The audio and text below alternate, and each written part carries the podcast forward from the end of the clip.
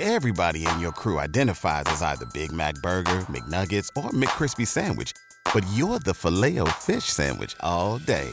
That crispy fish, that savory tartar sauce, that melty cheese, that pillowy bun. Yeah, you get it. Every time.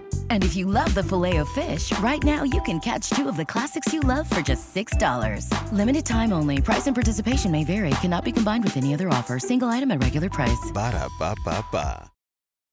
You're listening to the Archaeology Podcast Network. This is the CRM Archaeology Podcast. It's the show where we pull back the veil of cultural resources management archaeology and discuss the issues that everyone is concerned about. Welcome to the podcast.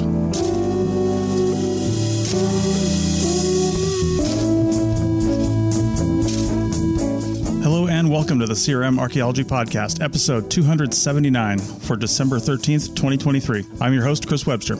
On today's show, the crew talk about gifts for archaeologists and our favorite projects of 2023.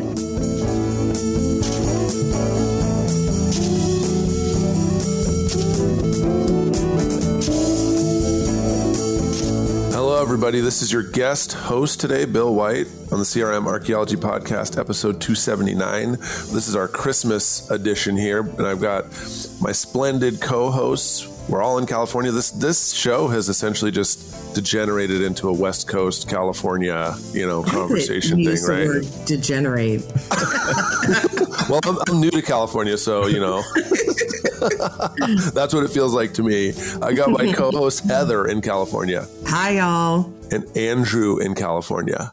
Hey guys, how's it going? And I just put that out there blankly, right? Because I still don't know the towns yet. Like everyone who's from California, they totally know, oh, I'm from that town and I do that. And I'm like, yeah, I don't even, it's just still a, a backwards L shaped blob to me. It's fine. It's just California. Everyone thinks you surf. You know, it doesn't. It doesn't matter what you could be from the top of Mount Whitney, and they're like, "Oh, so you surf." So you know, just go with it. to all of us, it's essentially a lot like the Barbie movie. And then I moved here and I was like, mm, I, now, I, now I know where they got the inspiration. I, yes, it is a lot like that. It is very much like that.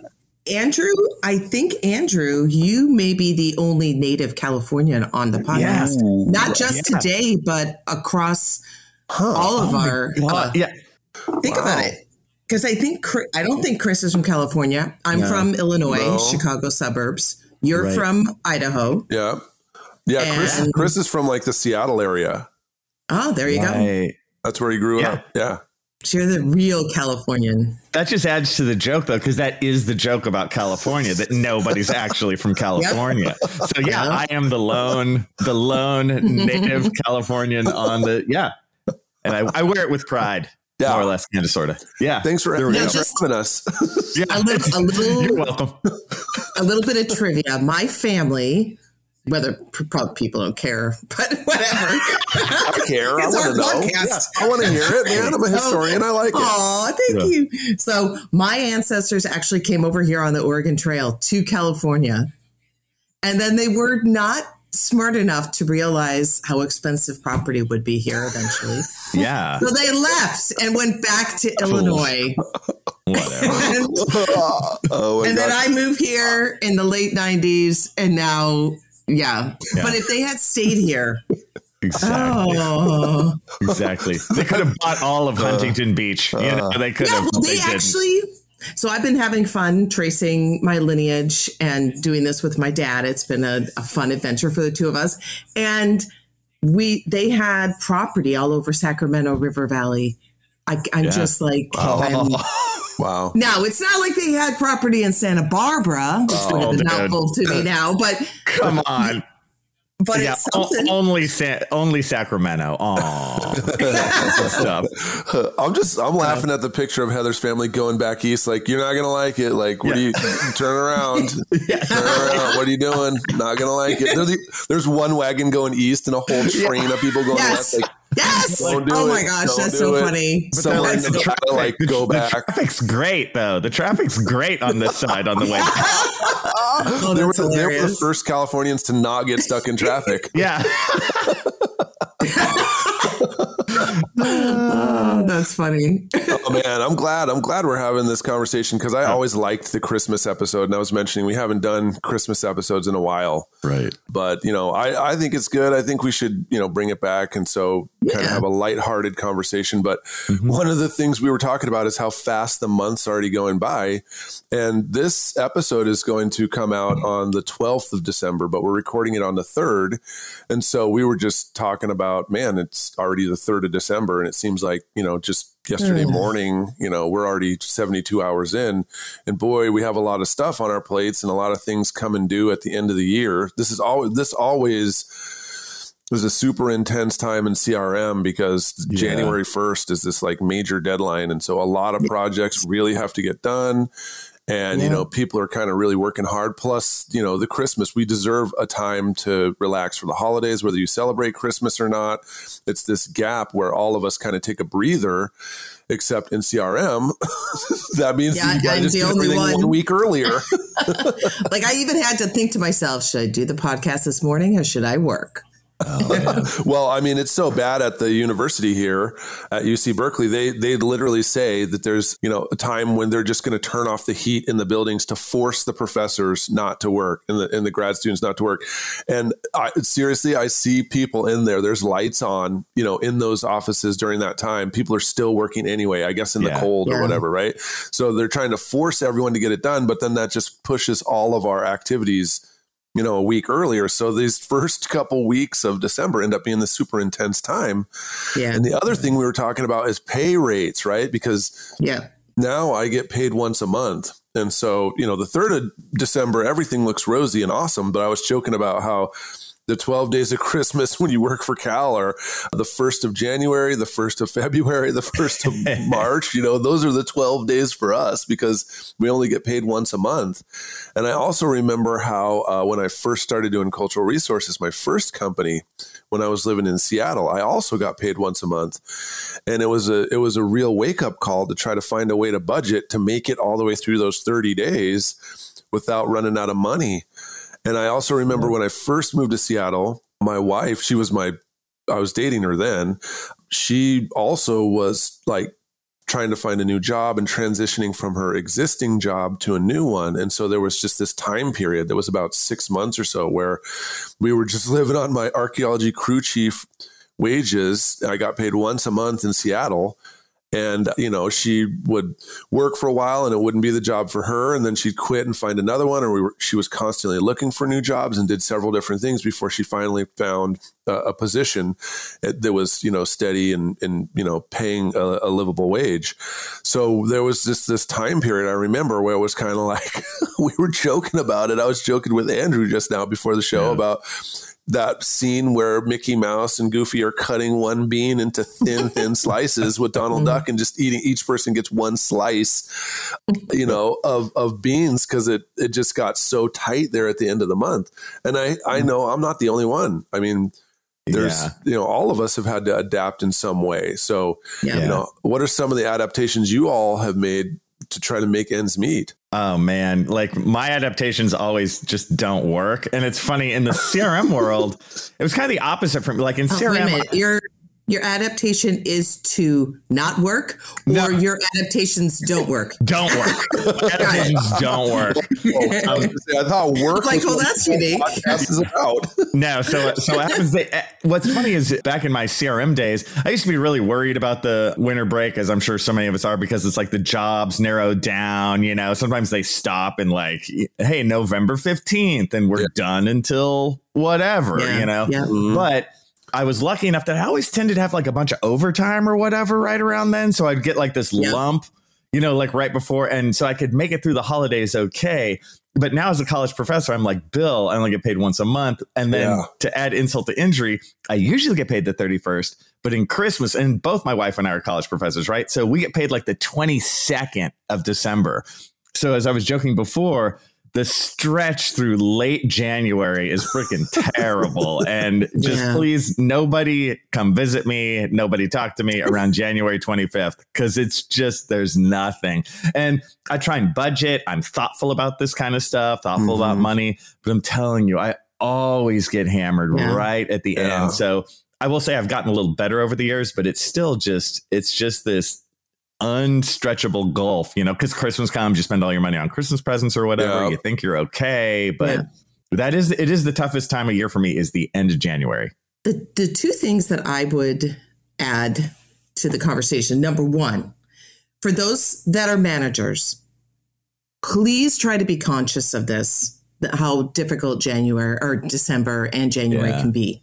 So when you are scheduling your people, specifically your as neededs, make sure that you are there is a lot just like andrew said there's a lot of overtime out there. Mhm. and that you spread out the wealth and that you be you don't just be lazy about it. Like you really look and consider that these people are relying on you not just to survive but to enjoy their holidays. And so you know i try to to look at the bigger picture everybody that's working for us checking in with them i care about our as neededs on call staff as much as i do our full-time and part-time staff. So and and we know as a team we we know them all well. And so definitely working towards making sure that you're being fair and that you are you know parsing out your your work appropriately and look at what projects have the potential of, of overtime what budgets can handle that and making sure that you're being fair with it that would be one thing and then for me you know it, it's not as bad as it used to be it's uh, you know i worked hard to get to a point where it, it i'm not at the same situation I was 10 years ago, right? But I think that there's some cost saving measures when it comes to gifts. Like you do have to be you have to consider your budget and there's you know there you always want to give these grand I you know grand gifts, but I think just being a little bit more creative with your gifts. There's so many people that have that like side gig or creative you know giving gifts that you make or the one thing that I think I wish I had thought of, and I probably should do it now, but I'm just not in the field as much, is we all take the most amazing pictures because we're in these really cool, I you know, areas that we don't, you know, get to see very often, or other people wouldn't get to see very often. And making a picture book is a really inexpensive, and we'll talk about that later in the in the podcast. But just looking at creative ways to give gifts, and you you can't you can't ignore the fact that in January you're going to have all these bills to pay that you know on credit cards and whatnot, and also Yeah. trying to trying to buy gifts without using your credit card Yeah, that's huge. Uh-huh. I'm glad you mentioned that. And I'm also glad you mentioned the picture book idea. My neighbors went on a family trip to Egypt and one of the one of the relatives made this great picture book of all their pictures and had it printed off and sent it to the grandparents and they had it at their house and I was like, "Man, I can't believe that they that you can just format and make these things so Oh, easily now because there was just a it was an online public yeah it's a hardback book Yeah. with a cover. And you know they were saying that each one was you know $17 or $27 Yes, each or something exactly. like that. Yep. and you know because they got eight or nine i think they got a discount even more. And so i just thought it was a really cool way to you know make that trip memorable and to make a picture album and it looks like an actual book. Like i mean the the photos in there are just from people's phones and they were able to just stylishly put it together. So i i'm glad you said that because i i really wish that i had well, they didn't really have the technology, but I really wish I had picture books of some of the projects I'd worked on before. Yep. because that would have been you know something really great a great keepsake. You know Mhm. you were you were talking about credit cards and everything. The other thing i used to work with this man john hall. He still does archaeology. He always saved all of his per diem he always saved it. He always ate in the hotel room. And i think maybe once per week when we were out we would go out to dinner. And when i first started doing archaeology i treated the per diem like you know i'd take my wife on dates and you know get flowers and get you know extra junk that i didn't need and, and buy all this stuff. And then, uh, you know, after a few years and I worked with him, he was, you know, helping put his wife through college and a, a huge chunk of it was coming from these per diems. So she, Yeah. he was always interested in taking those jobs out of town because he could get Yeah. per diem. And then he always just ate in the hotel room. And I, you know, I started following that and I've done all kinds of stuff. So when I was doing cultural resources all the time, that per diem a lot of times became that Christmas money for my kids Mhm. and the Christmas, you know, travel money. So, you know, that's another huge one. If you are getting any per diem, it's it's I mean, you're going to eat anyway. So just find Yeah. a way to eat at your hotel room. We've already talked about this before on the podcast, but Christmas could be a time that you use that money. Yeah. For what, what got me through when I was, you know, tech was my side gig. I referee ice hockey And that was a game changer for me. So, you know, you just have to sometimes you yeah, you have to supplement and look at creative ways. Yeah, I'm I'm glad you mentioned that too because uh my my mom's married to a man who used to umpire little league games on the weekends. And mm-hmm. so he worked full time and just umpired little league games and saved the money for years and ended up buying this house like putting a down payment on it of course he had to you know supplement with his own wages and everything but that was really a big thing for he and his family to get their first house together where his kids had a home and it came from you know being a little league umpire if if anybody has any kind of sports background, even even if you don't, if you have a sports knowledge, that is a really good way to have a side gig, and you can actually do it anywhere. So you can just yeah. call up assigners are always. It's just a, for you know we say archaeologists. It's hard to find archaeologists right now. It's also hard to find sports officials. Yeah. They're they're at a premium right now. So mm-hmm. you know get into that. Sometimes it's just a matter of one day and then even if you're traveling, like sometimes you're traveling, you can't go home and you stay in a hotel over the weekend, you can, you know, get a lot of games and and be making money on the weekend as well. Mm-hmm. And with things like basketball and baseball, those little league games and those junior league games are during the week too sometimes. So if yep. you're not in, in the, the field, in the you mm-hmm. know, you can do a couple of those in the evening. Or also I know that this is actually one of those many jobs my wife used to do. Adult, you know, pickleball and volleyball leagues, they just had a, a selection of different people. And it was, you know, back then like 15 or $25 per game that they would, yeah. that they refereed. And so it was kind of up to you. And there was just this list of people and you'd click on the days that you could do it.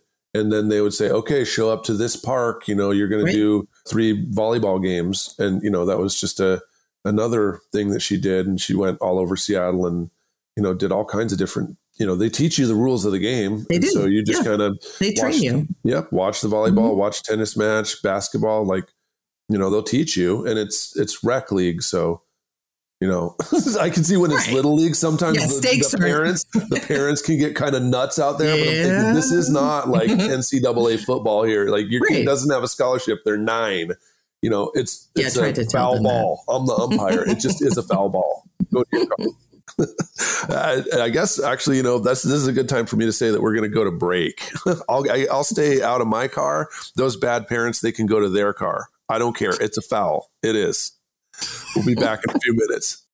Hey, archaeology podcast fans. Anyone that's heard me on a show has likely heard me mention coffee one or probably a thousand times. Coffee, however awesome it is, has some downsides and should be consumed in moderation. That's why we partnered with Laird Superfoods. They've got lots of stuff, but their coffee and coffee creamers have been engineered to taste better, provide functional benefits, and don't contain any refined sugars. So, are you ready to feel more energized, focused, and supported? Go to lairdsuperfood.com and add nourishing plant-based foods to fuel you from sunrise to sunset. Use our promo code ARCPODNETFEED at checkout and save 15% on your purchase today. You can also click the link in your show notes. Everybody in your crew identifies as either Big Mac Burger, McNuggets, or McCrispy Sandwich but you're the filet fish sandwich all day. That crispy fish, that savory tartar sauce, that melty cheese, that pillowy bun. Yeah, you get it every time. And if you love the filet of fish, right now you can catch two of the classics you love for just $6. Limited time only. Price and participation may vary. Cannot be combined with any other offer. Single item at regular price. Ba da ba ba ba. All right, everybody, welcome back. CRM Archaeology Podcast, episode 279 we're this is the christmas episode. We don't i don't have any of those jingle bell sounds things. I just noticed watching commercials that there's always jingle bells whenever they talk about any kind of christmas anything. So oh chris could put it in. Post. yeah when chris yeah. edits this i hope yeah. he adds some jingle bell sounds for our christmas episode. So we were talking about you know finances and everything. This is that's like an unlimited topic. I, I, mm-hmm. yeah, I really wish we could have some kind of more open conversations, maybe not on the podcast or whatever about people's finances, because that is one thing that I'm starting to get more and more attuned to. Maybe it's because my kid's 13 and I'm thinking about college, right? Mm-hmm. so I'm like adding up my little pennies and being like, hmm, looks like this kid is going to get his own job. Yeah. But, you know, we were also talking a little bit about using that cash to try to get gifts for folks, thoughtful things, you know, for during Christmas season. And I remember that that holidays was a major time when I'd ask my family for stuff that I didn't always I couldn't afford when I was working Yeah. things that I needed, you know, shoes and stuff was a lot of times or gift certificates to get backpacks. I don't know why, but Washington just eats up your backpack. The next thing you know, you just have a bag Mhm. of water on your back. I, don't, I mean, Yeah. yeah, that place just consumes them. But now that I've moved a little bit further and I'm, I'm the one who's buying gifts for other archaeologists, there's a couple of things I like to get for students, especially when they graduate. I taught this class this last semester that was essentially an attempt to teach everything that I could about being an archaeological field technician without having to go to field school. So everything except for digging, right? And so they're working on their final project. Their final project is a draft of a California state site form. So that's what they're trying to get done for the last couple weeks. But when folks finish school and they decide that they want to go on to do archaeology, there's a couple of things that I buy. And one of the things I get them is like a graduating gift is a compass with a mirror. Yes. That's a Yeah. nice professor. yeah, I taught. Andrew, folks you how- never got me one of those. Figure it out. Get your own job. Get your own goddamn compass. Um, you know what? What I would add to this, I, what's so funny, Bill, is that was on my list too. Is is, Oh. a, is a compass? But I just want to say, along with the mirror, make sure it has an adjustable declination. Declination. Yeah. yeah. and that I, I even did a YouTube video on this because people ask me so much. And there's the great Suunto versus Silva debate. Ooh. And the short so answer what's is that? Oh, so, so they're the two big brands. yeah, I know, but Mhm. Right. So the short answer is it's fine. If you're a parent getting this for a student or whatever, either brand is fine. It's the adjustable declination thing that matters. Yes. It's around 50 Yes. bucks, give or take. But yes. I do find the Suunto brand is nicer overall than the Silva brand. Ooh. That's all. That's what I would Huh. say. They're they're very similar in price, but you know, your mileage may vary. There. Yeah. That was my bit. okay. Yeah. Because also the other thing too that I want folks, you know, that are getting these compasses to think about is that it's a magnetic compass, and so sometimes some backpacks have that chest strap that has a little magnet on it. oh yeah. and if you have it hanging around your neck and you've got Mhm. a backpack with that, maybe you should just keep it in your pocket, right? Like maybe you should not have it around your neck all the time because Totally. that little magnet could be interfering with it. And then the other thing, the bubble, and I never have gotten clear confirmation like when you're going from sea level and you go to high altitude, or if you fly with your compass, sometimes it has a bubble in it. Do you all know how to get that thing out? I don't think you can. I think you just live with it. You know, because it's because it's a bubble inside the oil Yeah. that's in there. I know. And so sometimes if you so if you fly with it, sometimes it'll just go back when you get back Yeah. to sea level. It'll just Yeah. the bubble just absorbs and it goes away. Maybe someone who's listening to this can hmm. give me more information about Right. like how you can get it out or whatever because I worked with someone who one time was like, "Oh god, this thing is rubbish now because it's got a bubble in it." And I was kind of like, "Well, we're out here and so this is the compass you have. I don't know what else to Yeah. say. Like we're going to have to use it." And working with other folks, you know, you got four or five people, they all have compasses. If yours has a bubble in it, I never noticed that it was like an insane amount of difference. I know that if your declination is off, then you really need to adjust it Yeah. because you're you're going to really screw things up and be running into people in the middle of the desert because you're not following the right bearing anymore Right. because your thing is off. But the bubble one, I don't know. So you're saying it doesn't affect it, or I haven't. I don't know. I've never noticed an effect. Now, I, and I'm I've gone pretty deep down into the mapping world, but I could be wrong. You know, this could be something new to. I mean, look, my look. I do have a PhD, okay, and it was largely on archaeological survey, okay. Um, but uh, you know, I can be completely and utterly wrong.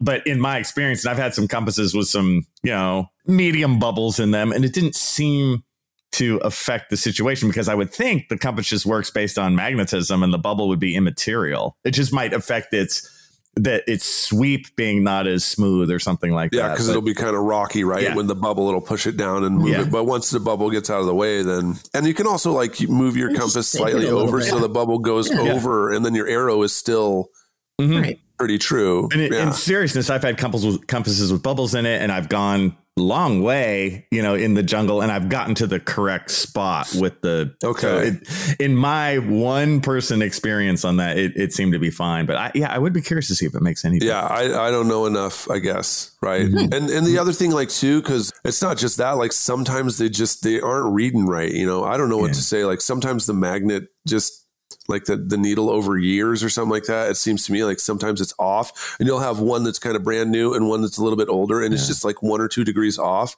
So I, I'm in the habit of kind of, my son's in the Boy Scouts too. So we've got like just, just stacks of compasses basically right. at this point, right? Because I just they have a bubble, I buy one, then I bring it back to sea level, then it doesn't. Yeah. I'm like, oh, this thing's good to go, you know, and put it in the backpack. There's like one for every, you know, here you can take one, I take one. Yeah and then buying them for students too. There's I got some that are in the package still ready for them to graduate. They can take it and go right because once again I get paid once a month, so yep. they they they graduate at the end of a month, and I won't yeah. get paid until you know they'll already be they'll already be out there. Yeah. So the other thing too that I tend to get now and I'm going to get more often because the company for a little, little, while there just like wasn't around or I tried to buy one once and I couldn't find it. But the the weather writer or the paper dry oh. clipboards, man, the ones yeah. that has the mm-hmm. little raising and lowering lid that you can see through. For the class yeah. that I taught this last semester, I bought like 10 of them. And then I put some of the, oh, another word on the compasses too.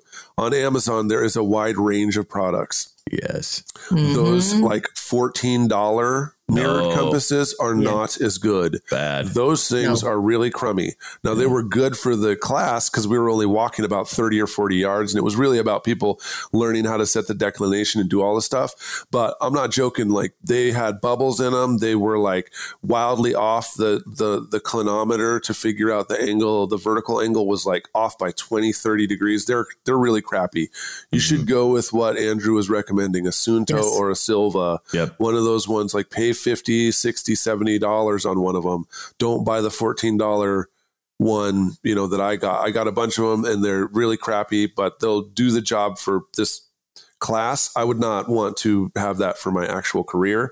Now on the other hand amazon does have a bunch of those kind of weather writer clipboard type things and if you you know check it out we'll try to put links to these things in the show notes but if you do look on Amazon, there is a huge range, and those ones didn't seem like the quality was that bad to get the cheaper, mm. you know, twenty dollar one over the forty dollar. But I'm telling you, I buy those. They over time, sadly, the plastic gets brittle and it kind of cracks. So I, you know, you do have to keep buying them, especially if you're using them every single day. But the clipboard, I know we're moving into. Uh, Chris is probably going to, you know, freak out when he hears that I'm even recommending a clipboard for paper, right? That you would even in no any way, way, need paper in the future. I'm but, I'm with you, Bill. A clipboard is great. a twenty dollar clipboard. Solid, yeah. there's still, clipboard is fantastic. still a roll. There's still a roll. Yeah. Yeah. Sure. Exactly. I make yeah. all my students get one. Come yes. on. Okay. Yeah. yeah. So those are the two things that for Christmas, if I'm giving them out to presents to archaeologists or whatever, or if you're thinking about getting a present for another archaeologist, those are two things that you should definitely think yeah. about. I mean, I use yeah. them all the time. I've been using them for 15, 20 years. Both of those items, you know, they're really good archaeology tools. Yep. Another compass is the Brunton. Yes. They, yeah, they're good. They do tend to be pretty pricey, but Cha-ching. But uh, they are amazing, but super expensive. Yeah. But if you yes. want to get to that next level, mom and dad want to get you a really nice yeah. one but get them like some kind of carrier or something so that they don't leave it on some yeah. rock somewhere on a mm-hmm. field day. That's never fun.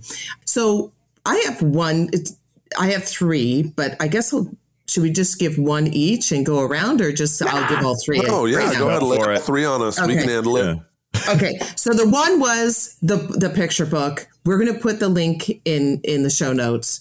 I'll give a few suggestions, but you can be paying, like Bill said, as little as eleven ninety nine. Wow. For these books, and and then they can go up from there. But these are books that you don't even have to be creative. If you're not creative, and you can go like two different ways. You can say, okay, you know what? People may not. There's mom and dad and grandma and grandpa that are going to want to see you in the pictures, but maybe there's friends that you really want to give a nice gift to. And you could take yourself out and it's just a scenery book of some, some like we do, we do some surveys in some pretty cool areas that other people would never even get these shots, right? And sometimes we just get these shots by accident. So you'd be surprised, even if you're not somebody who's always taking those like scenery shots, you may have some pretty good ones in there.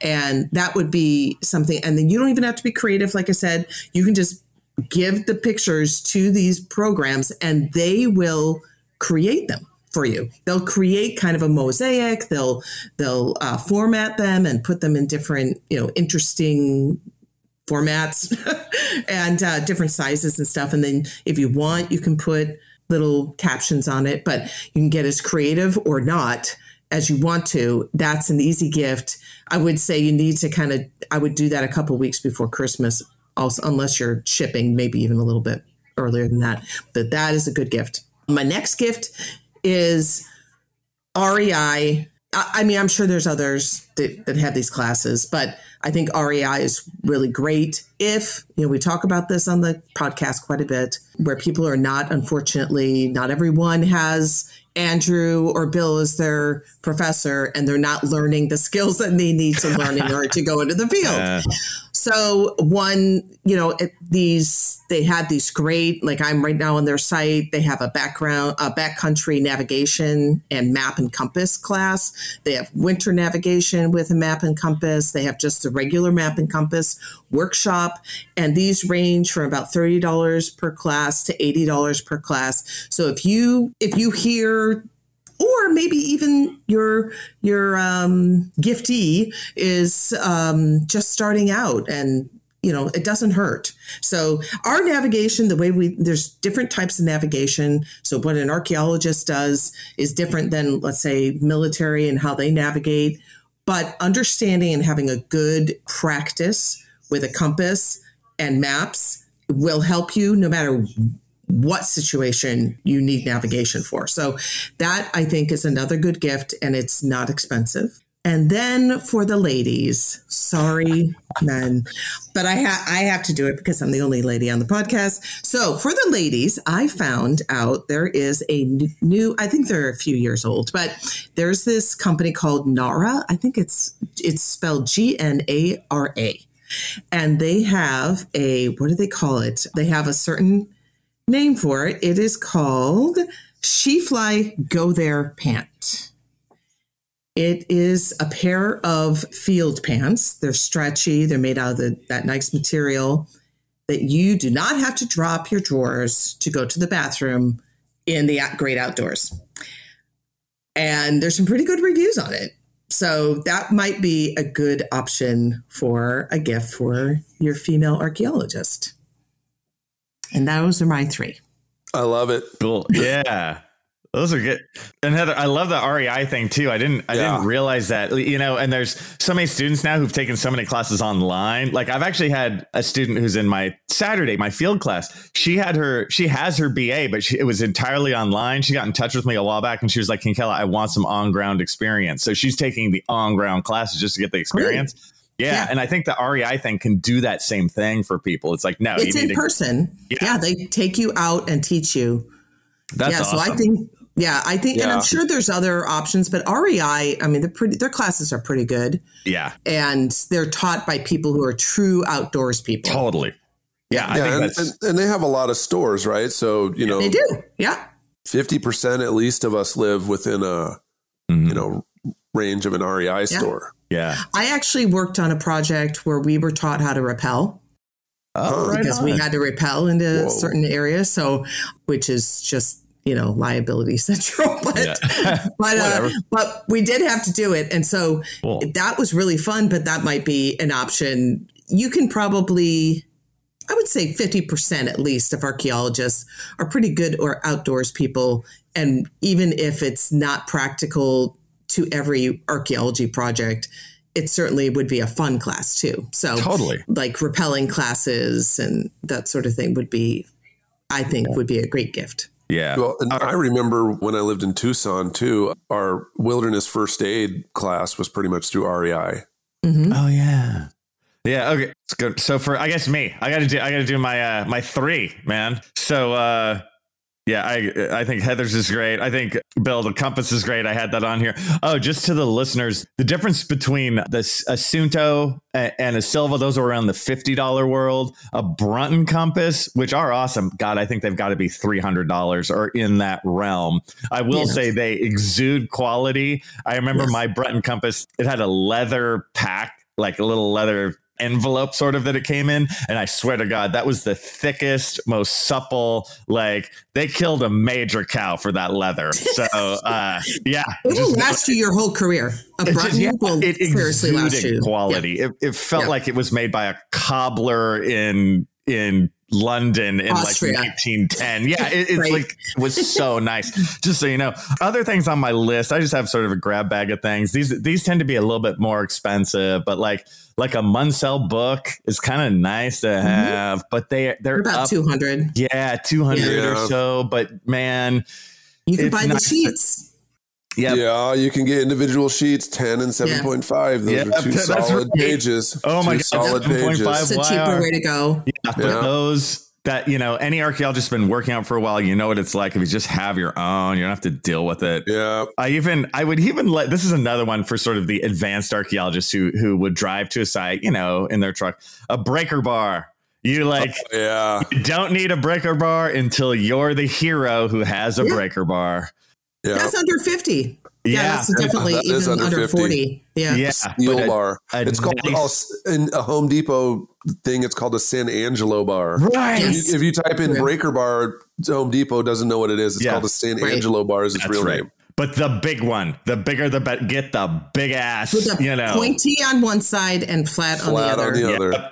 Yeah. And those can be ground, by the way. You can sharpen Mm-hmm. those. yeah. Yep. Whoa. Those those are just it's like you will use it once every three years, but damn when you do. You know, Uh, so- depending on where you work, you yeah, can no, it true. There'll, there'll be a point where you then use it all the time. Uh, Yeah.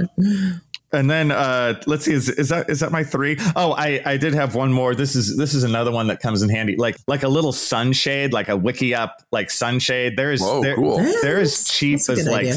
yeah fr- from from your Home Depot or whatever. The cheapest ones are about sixty bucks. They do fall apart over time, but they'll last for a while. But eh, and if you guys get it, they're about you know they're about six six feet by six feet or so. You know maybe eight feet by eight feet. Anything in that range works fine. It's just those sunshades that pop up, you know, four legs. The more the more you spend, the higher quality it'll be. But those Yeah. are nice. You know, And you're in an you can- area. You can guarantee that your giftee will be hated by everybody else in the field while they're sitting under a sunshade and everybody else is sweating it out. But you know, whatever. dude. If, but if you're in a place where you're just working like day to day, week by week, it's always sunny. You know, it's nice to just be able to bust one of those out every day. Yep. Yep. Yeah. Yep. Yeah, that, those are those are good choice. Yeah, because if you can bring those things with you, hmm I mean, those because they are like you said, brittle. They do break like the plastic joints on them snap, Yeah. right? So Yeah, that's the always legs- this weakness. The That's legs weakness have, have such crappy metal that they when once they bend, they you know they don't hold. But Yeah, so I'm all, it's always like, do you get the cheapie, knowing that at the end of the project that's pretty much the end of it, or do you try to cobble them together for a while? I don't know. I'm Yeah. kind of on the like, try to get the better one and cobble it along. I would. to not throw away a metal and you know Yeah. not throw yet another thing away. But then you spend a whole bunch of time drilling and using wire to rebuild these Yep. plastic joints to build. But I mean, either which way, if you got them, you got them. You know That's what I'm saying? And, Yeah. and and if you if you have the option to be out of the sun. Uh, Yeah. In a place like Arizona or the Virgin Islands, do it. mhm. Mhm. All right, those are those are quite a few options. You know, those are I think those are pretty good, affordable, you know, choices that are Yeah. really useful for archaeologists. I think this is also a good time for us to take a short break, and we'll come back with our last segment.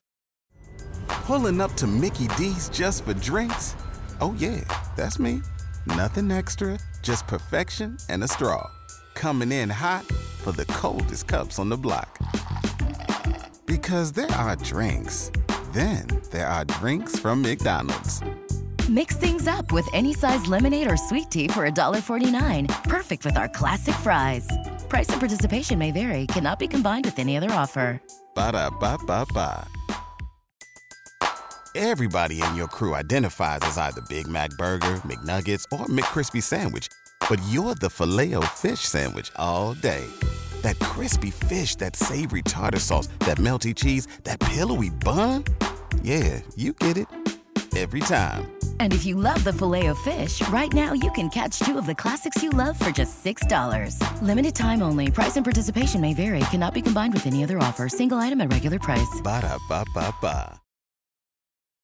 Okay, welcome back. We're in the final segment of episode 279 of the CRM Archaeology Podcast. We just talked about great holiday gifts for folks to use out in the field, but now, you know, maybe it's it's we're getting close to the end of the year. I think it might be a good time for us to kind of talk about some of the projects or some of the sites that we heard about or worked on, or maybe some of the things that we did in the last year that you know we really like. We're inspired. We want to learn more, and that they were really interesting, and we're proud of doing them. Andrew has a site or a project he wants to talk about. I'll let him go first. Sure. Um, so I reflected and thought about this a little bit, and I have to be honest. For for this year, the favorite project that I was a part of was actually the El Pilar project, which is in Belize, right? So.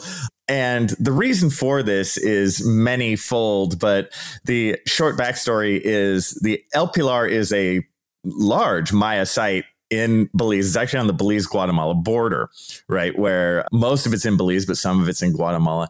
And it does have that appeal of a huge Maya city in the jungle, right? That whole thing, a bit difficult to get to, right? All that. But it was the very first project that I worked on in 1993. The very first time I ever dug a one by one was on the El Pilar project. But of course, since then, since being a field school student, I went onward. I worked on different things and, you know, just continued my career in different places at different times. But in the last handful of years, I got in touch with the original archaeologist, Annabelle Ford, who works at El Pilar, and I've been working with her once a week. I go up to Santa Barbara and I've been working on the El Pilar material. And I think we all know as archaeologists, you know, there's there's certain things that we just do day to day or week by week. They're part of the job and they're still fun. And they're still worthwhile and they still make us feel good. But every so often you get to work on a project where, man, it's just inspiring you know and that's what the el pilar project is for me. It's i look forward to my once a week when i go and a lot of the times it's just real minutia stuff in the lab right? Dealing with the old artifacts from from the past like two decades or so of research that's been done there dealing with the old paperwork the maps. It's really bringing everything together to tell the story of el pilar so as I get to do it, I get to like reminisce. Every so often, I'll find a piece of paperwork that I filled out in like 1996. You know, like it's just, it's a time where I can let my mind wander and really just get the joy from archaeology, you know, and just be like, wow, I'm working on a classic period Maya site. This is awesome. And even, again, even though I'm just sitting at a table, like, sorting some sherds or, or I'm on a computer like going through some paperwork, I still there's that connection of that wonder and that joy, right? The reason we got into this stuff in the first place. So that's my vote. Just working on the research aspect of the El Pilar project from Belize. There you go. That's mine. Man, that's awesome. Yeah. Yeah, I mean those those kind of projects they're ultra rare to you know come across. And yeah. it's really cool that you had fond memories and then you come back and you still actually have those same memories right? Yeah it's funny. And i'm like a different person you know because it's been like 20 years. It is. It's i'm like yeah. an old man looking at a young man's thing and going oh he didn't do too bad. You know, serious. It's it's very interesting. All right. I, I mean i hope you're talking about your other people's paperwork, not just your own, right? Like, oh, they're all rubbish, but wow, look, oh, yeah, this, no, all the rest of them genius are here, you know. Oh yeah, no, no. Uh, Bill, you are talking about Andrew, right? Oh, yeah, I know, and he's in charge of grading people's papers. And I mean, yeah. mine were the best. No, no, they weren't. In, in seriousness, one one thing that really made me happy is, as a whole, when I look through these were my fellow students, right? I'm like, man, all this stuff is really good. We really tried, you know. Yeah. Like you can see a bunch of young people who really gave it their best shot. So I'm I'm very proud of that group of people who did that stuff at that time. So it's it's it's very enjoyable. Yeah, that's that's really cool to mm-hmm. see that and to hear that too. Yeah. The the one that I'm thinking of right now is we just finished the last year of excavations at Estate Little Princess in the Virgin Islands, the Society of Black Archaeologists and I. And this was, you know, the fourth year and it wasn't the easiest year, but we had some great, you know, discoveries. It was worth it to go back for yet another year. And then, you know, just to think about the over the last few that was a project that we started before the pandemic. And it was like when the pandemic start began and we couldn't go to the field anymore, we were kind of like, so are we ever going to finish this thing? I mean, we had plans to come back and do things, but we didn't know for two years if we were ever going to come back and if that was going to be it. But fortunately, we were able to come back last year and finish up this year. And so it's four years of work. And some of the folks who worked on the project, they went into CRM, they went and got graduate degrees, not because it's a field school. Not all the people went into archaeology, but it's really cool to see that folks who started in the very beginning are now like, ABD, almost going to finish their dissertation, and it came from that project. But also just really cool to you know work with people that I like, that I had a great time with my colleagues there, and you know that we're still buddies, and that didn't break everything to pieces just by hanging out with each other in the you know Caribbean sun for days and days, right? That we still like each other after four years. Just I I haven't been on a project like that before where folks grew and enjoyed it and we moved through and we found a lot of really great stuff and you know connected with people that I'll have friends for as long as they'll have me and just you know it's the kind of project like you were saying that is why I got into archaeology and why I like doing it. And so those are that's just kind of a bittersweet end to this project I don't know what the next thing is going to bring. I know that I won't be running a field school, but I'll work on someone else's field school. I'll work with on Andrew's field school, but I don't know about me no, running it anymore, man. No, I'll work just, on yours. Okay, no, I work was, on yours. It's a lot. It's a lot. It know? And I'm also kind of realizing that I should transition more to like having that kind of thing happen in class, and then just hire students to do survey. Mm-hmm. You know, so that it's a job. Yeah, because totally it gets more mileage than the field yeah. school thing. And yeah. anyway just really that's the project that I think of in 2023 that you know that's the one that I'm proud of and that I enjoyed being on. Totally, that's cool. Pulls at the heartstrings in the best possible oh, manner. Yeah. Like I love those. It's yeah. great. well, for me, um, it's tough from a CRM perspective. I think this we're we we have you know confidentiality issues. So i can't share probably my my most favorite but i will say that it's one experience that i had where there was a site that you know i think a lot of people have put in their mind as that's where they would like to work. And it's in the santa barbara channel region. And i was very excited to have the opportunity that there was a project or a construction going on within this known site. And so being able to do a data recovery, I'm just trying to be careful, but but being a, being able to do a data recovery, and I think that it was a really good lesson in as archaeologists when we build up certain sites in our head as being the end all be all of what we're going to you know, that we're going to experience something really neat. And it ended up being a real dud. so, so the reason I'm bringing this up is oh, because oh, oh no, it didn't end up being exciting at all. Like there was yeah. so much disturbance. It was not in an area where, which is good. That's a good thing, right? For right. the resource, that's a good thing.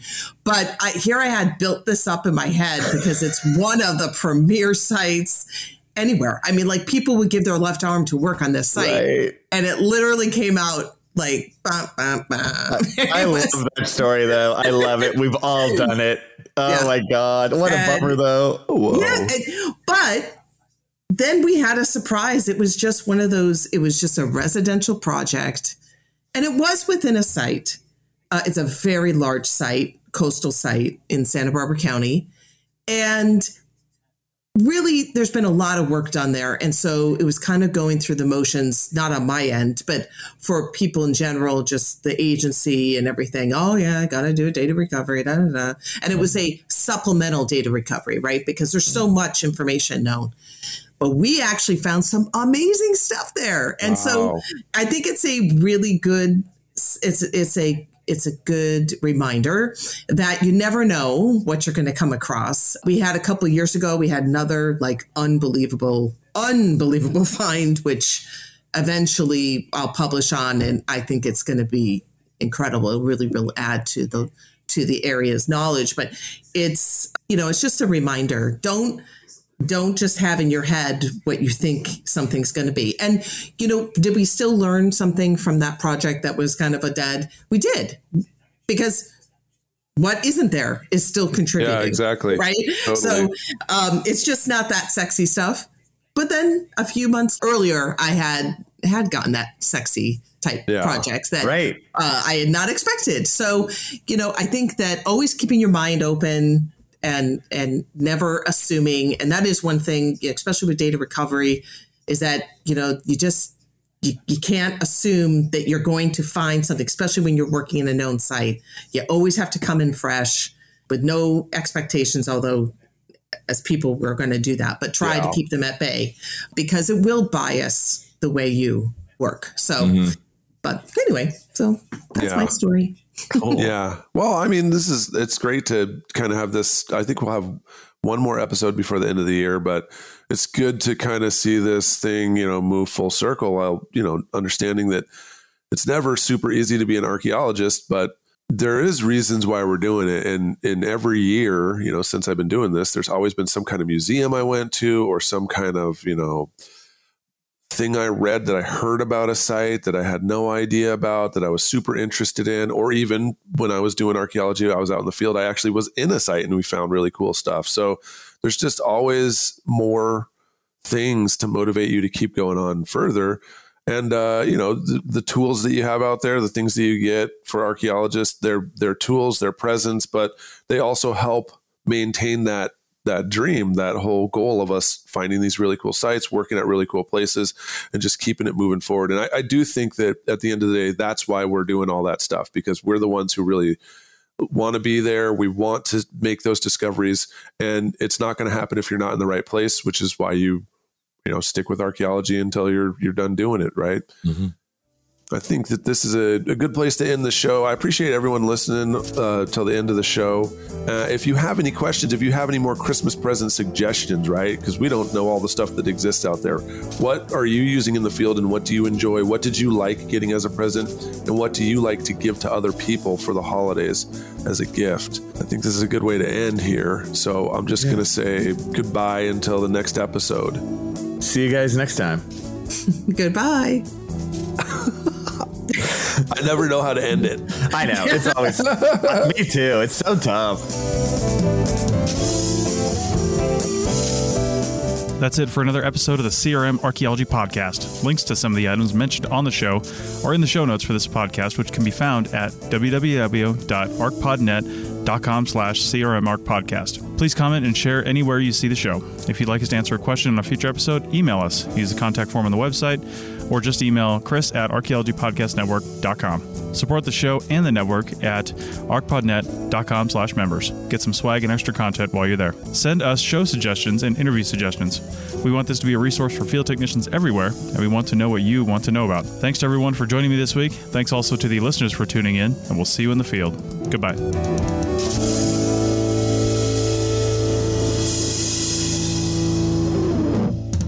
This episode was produced by Chris Webster from his RV traveling the United States, Tristan Boyle in Scotland, DigTech LLC, Culturo Media, and the Archaeology Podcast Network, and was edited by Rachel Roden. This has been a presentation of the Archaeology Podcast Network. Visit us on the web for show notes and other podcasts at www.archpodnet.com. Contact us at chris at archaeologypodcastnetwork.com.